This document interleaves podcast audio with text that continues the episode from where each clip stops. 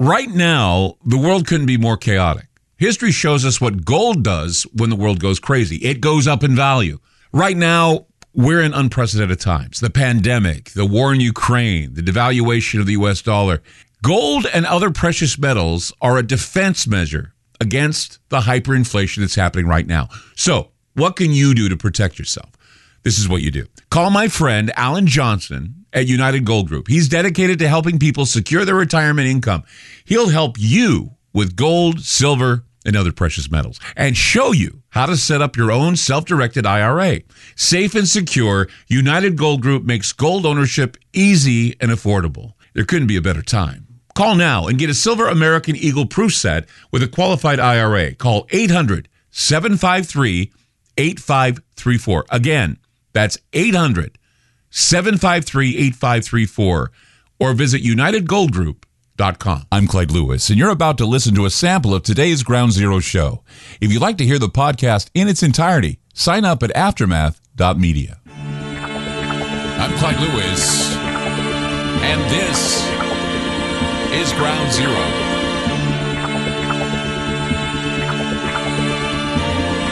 The numbers to call tonight 503-225-0860 or 866-536-7469. I think it's Friday already. Yeah, it's Friday. My gosh. And you know, it's it's weird since we moved into our new place. We just moved across the way. It's a lot quieter now, and it's funny. Once things quiet down, you find yourself getting caught up in your own brain. You know, a busy mind all the time. I'm always thinking, well, what do I got to do to, you know, because it's like I have this narration going through my head. Uh, somebody giving me co- commentary, or I'm giving commentary on myself, and so I have to write stuff down. And and uh, you know, it's not really a negative thing, but uh, it can be a problem when I want to relax. It's just I just got to run over to the computer, write something down before I lose it, before I lose, you know, the idea. And uh, that's happened before. Or in the middle of the night, I think, oh, here's an idea. I don't want to lose it, so I go downstairs and I type it out on the computer and I just let it sit there overnight. Hopefully, it doesn't get erased because the cats climb up on the keyboard. But as we go about day to day, almost nothing feels as immediate as wholly our own as ourselves. We we we should cherish ourselves. We should, but you should always try to find yourself in there somewhere, thinking and feeling, directing action. The little you inside of you managing the controls because you have this you know there is a little person in you or they call it the still still small voice or the or the or the light of christ or whatever you want to call it. It's it manages the controls for you what you eat how you feel your morality. But if you take a closer look at the idea of, of the self as a person inside us it's like what was said last night the, the spark. It's the spark that remains working after our body doesn't work anymore. Death Okay. D- death is a concept that many of us cannot comprehend. It's, it's not just the thought of having the body run its course, it's the idea of non existence that has my brain going into turmoil. It happened to me a lot after I had my third cancer. I was constantly thinking about death, constantly thinking about being up in my head about it. But then you have to basically go towards faith, right? There's always faith that tells us that the little you, the soul, the the Holy Spirit, the light, or whatever you want to call it, the, something has to tell you, look, it's going to happen.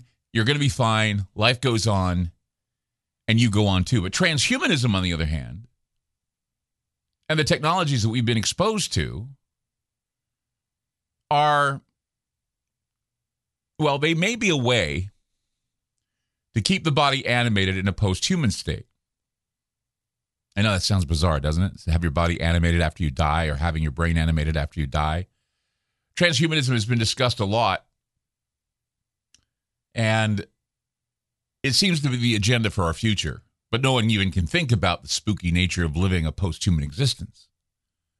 Let's talk about post humanism. It's like, yeah, you hear about transhumanism, but what they're not t- talking to you about is the post human existence, meaning you're no longer human you either died and been resurrected into a computer or you've died and you got extra body parts sewn to you or you have cyborg or cybernetic stuff sewn to you or uh, you know it's just the idea of a post-human life it's like you're a, a zombie a walking zombie, but it's different. You don't want brains. You're not, you know, your your your flesh isn't falling apart. They, they're they're maintaining you like a wax dummy moving through, or a surrogate moving through, or whatever. And so, posthumanism is this concept originating in the fields of science fiction. However, it, it it's what becomes or what happens after transhumanism takes hold, or even after death Technology can revive you or it can keep you living way beyond your first transition from death to post-human lifestyle. It's like you die, and then for some reason, in a flash, you hear you hear the bells ring and the buzzers go off, and there you are, you're back.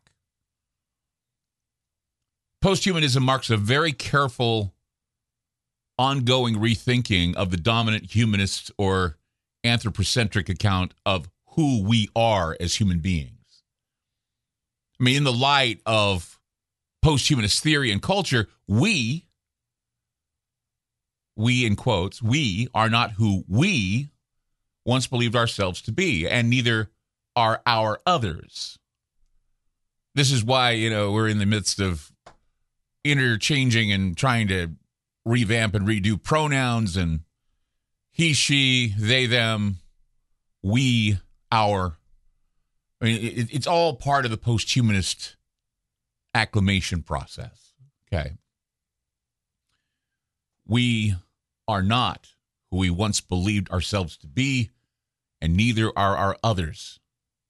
Post-humanist criticism has certain things in common with anti-humanism. It will be this reconception of what it means to be human. Many people have faith and they believe that when they die, they go to either heaven or hell, a concept that basically simplifies the final judgment. But what if you could be revived in a whole new way where it's discovered that the brain still sends signals for some time after the dying process? The post human is roughly synonymous with a cyborg or even a zombie, but no, you just call it, uh, call it a posthuman being. So you go up to somebody and say, So when did you die? Well, I died on this date, but then they brought me back, and now I'm in a different state. I'm in a different body. I'm in a different I'm in a computer now. I'm a computer program, and this is what I wanted to be. This is this is my choice when I put on my DNR. Do not revive, but if you're going to save my consciousness, please put it in another body. Please put it in a cyborg body. Please put it in a computer. That's what posthumanism is. Not really human, but not not human. It's that middle point. It's uh, like I said, it's like you're a cyborg or you're a zombie. I mean, if the methods if the methods don't include machine parts to keep the body alive, I, I, think you're more or less you're more like a zombie than you are a cyborg.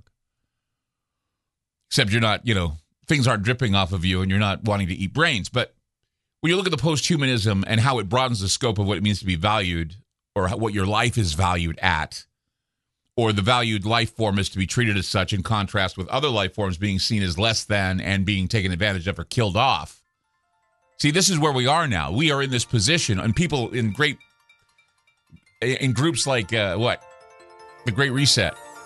You know, they're the ones that see that see people as that way.